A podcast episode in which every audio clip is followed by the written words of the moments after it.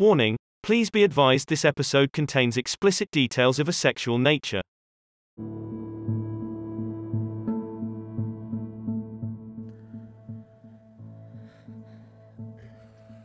I am a parent of a female child with rapid onset of gender dysphoria, or ROGD.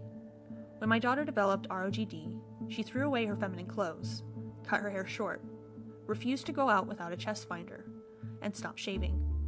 She came up with a new male name, along with male pronouns. With ROGD, the change is abrupt, without warning, thus the term rapid, but that term is deceiving. Gender dysphoria does not spring up organically, as the gender ideologues proclaim. Dysphoria is learned. The trans identity is created, carefully cultivated on the internet, in peer groups. My daughter was groomed into being trans identified at 13. It began innocently enough, with a friend joking with her that she was bossy, planting a seed that would grow into the belief that take charge girls are like boys. My daughter was the first of her friends to get her period. It was heavy. Her breast developed. She did not like these sudden changes. Per the internet, that perfectly expected discomfort is a clear sign of being trans.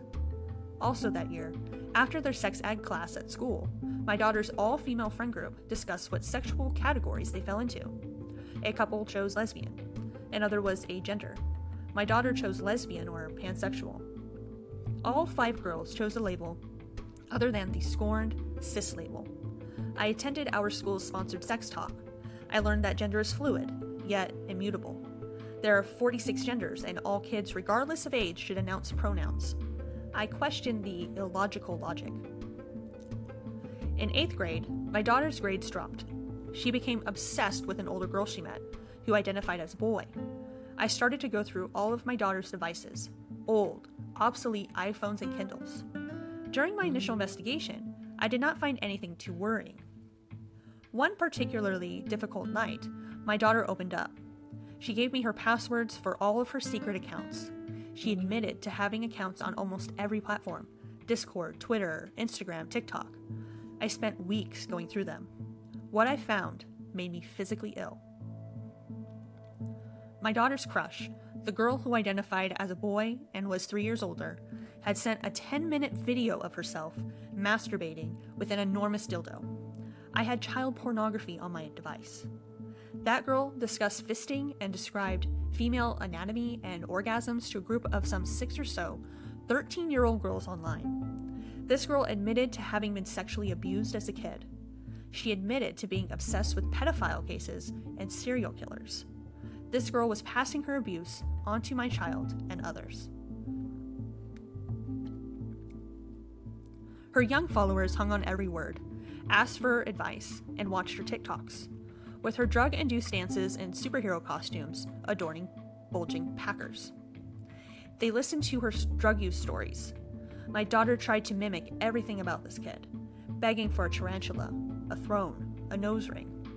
The history on every device was filled with pornography, mostly guy on guy, anime porn with rape scenes, pregnant cartoon men being sodomized, gangbangs with cartoon children. There were internet sites that contained written porn with beatings, followed by forgiveness and sex. There were searches for ball gags, handcuffs, whips, and leather outfits. Her online friends took surveys to determine what deviant sex acts they would accept, whether they are bottoms or tops, givers or receivers, abusers or abused, and what weaponry they liked. The girls in group chats were teaching each other how to disassociate from their bodies so that they would be more comfortable posing naked. Advice that included things like since you are really a boy, your girl body really isn't yours, so it's no big thing to sell pictures to stupid men for money. There was a tutorial on how to find a sugar daddy and set up an Amazon account for payment. The more seasoned trans identified girls would say, Don't worry, you can start off slow. Just show your midriff, hide your face, and show more. One girl bemoaned how long it took her daddy to climax when she danced. My daughter's followers were MTFs, FTMs, girls with bouncing breasts, tongues simulating oral sex, grown men, and kids advertising their transness. Her Twitter followers also included men posting gangbang videos. I called random contacts on her phone. Adult men answered. My daughter was only 13. I stripped my daughter's phone and iPad of all internet access. I locked all devices in a safe. I got her a new phone number to block all the pedophiles and groomers from her contacts.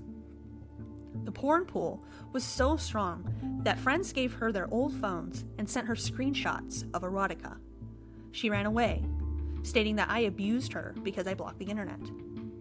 My daughter's trans identity was not rapid. It was developed slowly and methodically by those who prey on young, vulnerable kids.